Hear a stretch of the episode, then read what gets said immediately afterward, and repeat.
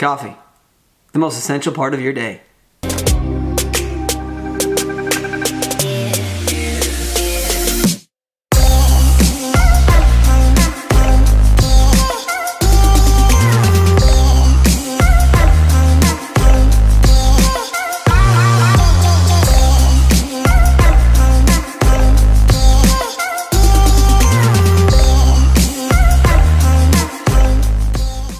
Welcome, my fellow advocates, to another show, to another commercial claims show here on YouTube.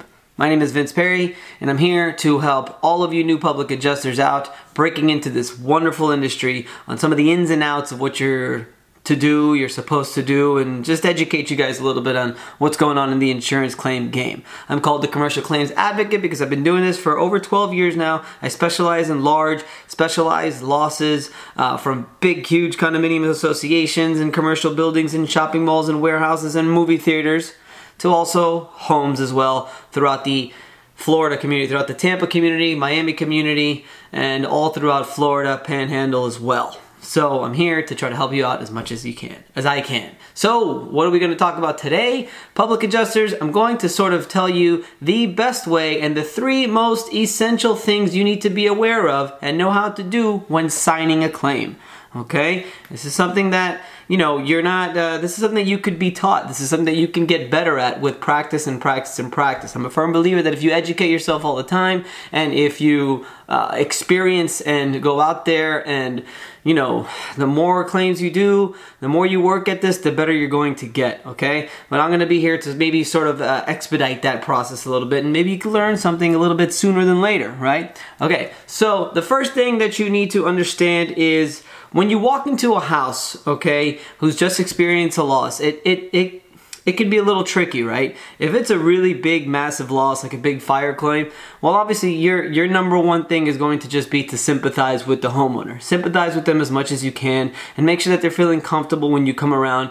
Because uh, we're, we're going to get to it, but at the end of it, you're going to have to have a contract signed in order to help them. Okay, so an insured experiences a loss. If it's a major loss, sympathy has to be huge. Okay, I walked into a claim once where there was a fire. Uh, it completely burned the master bedroom and the dog was inside.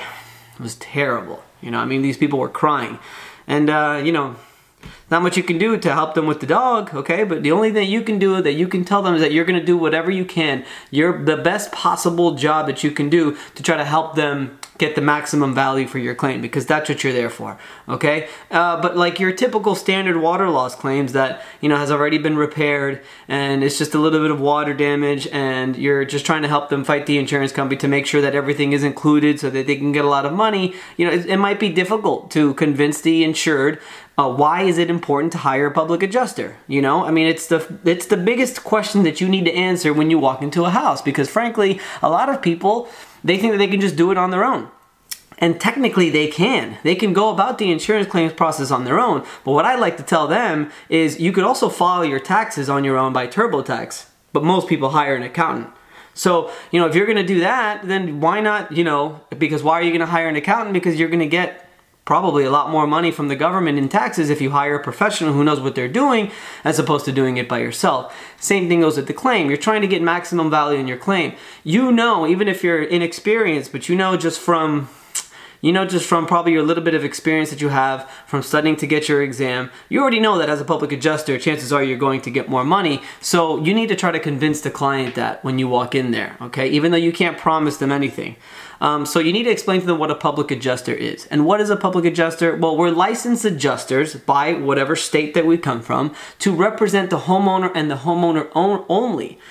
The insurance company adjuster and even the independent adjuster are literally hired to defend the insurance company. And the insurance company is a company, and like any other company, they have to watch their their profits and losses, and their losses are only going to come from payroll and claims. That's pretty much where their expenses are coming from. So, as a business owner, you're usually trying to minimize your expenses and maximize your profits. And minimizing their claim payouts is one of the things that they're going to always try to do right off the bat.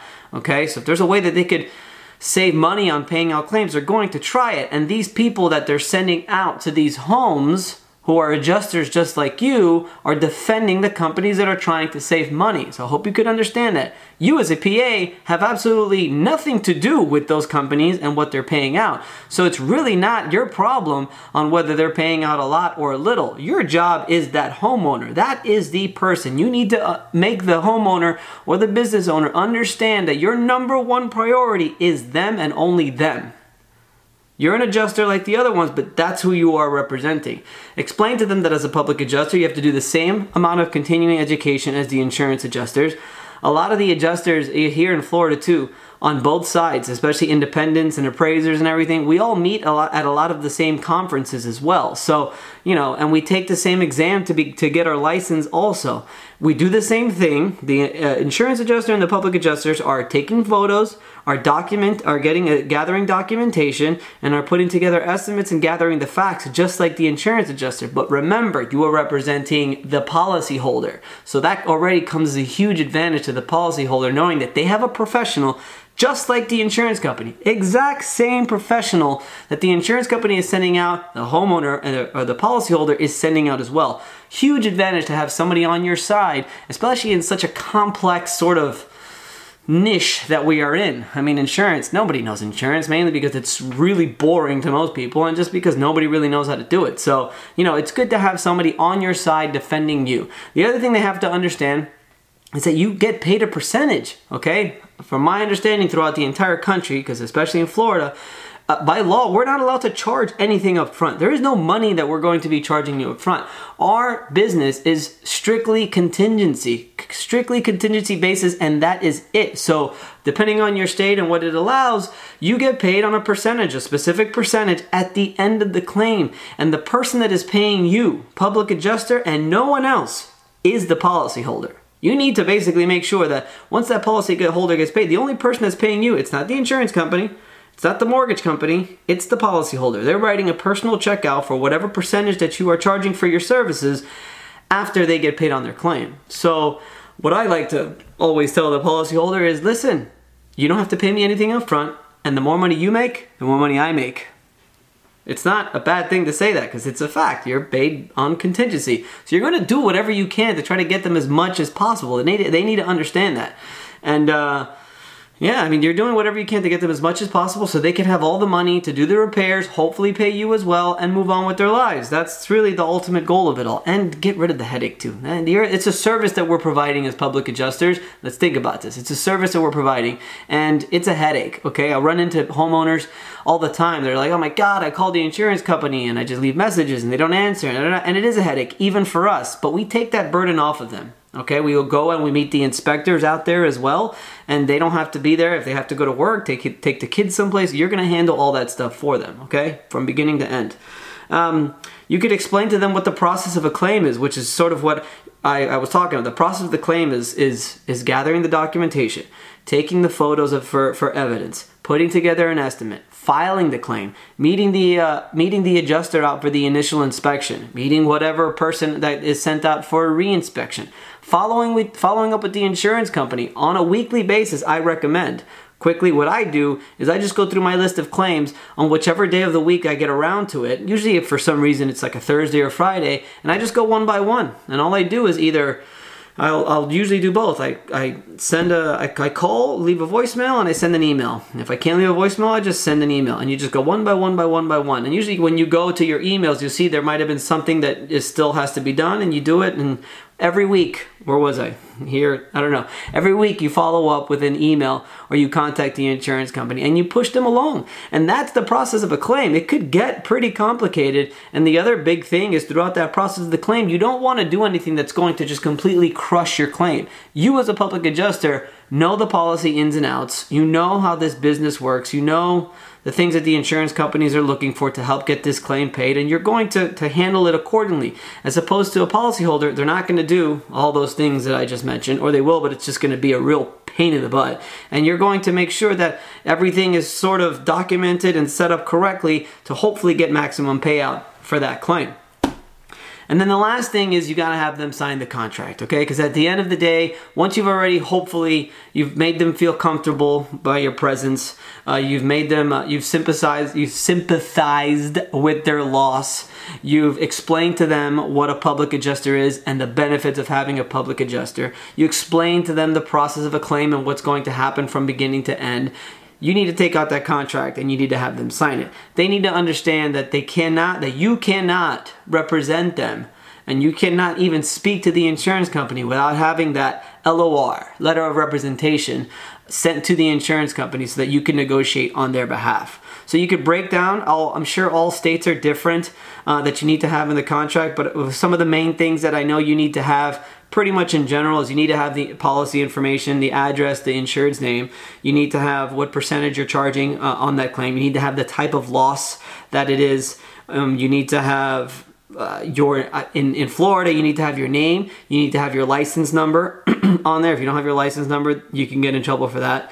And and then that's pretty much it. You probably want to have some language in there that's going to save you. To be honest, just in case that the uh, just in case your name is not on the check because when the insurance company makes a payout and you present a, a letter of representation and they make a, a, payment for the claim, well, you're supposed to be on that check. You need, you should probably have some information on that contract that sort of saves you just in case the insurance company uh, doesn't add you on the check, which is, from my understanding, attorneys, you could argue with me if you want. I'm pretty sure that's illegal. They are supposed to have your name on the check. But if they don't, for so for whatever reason, you should have something on there that sort of saves you, just in case the client decides not to pay you. Um, and then there's also, you always have to give in pretty much every contract, I think, about three days, three business days to cancel.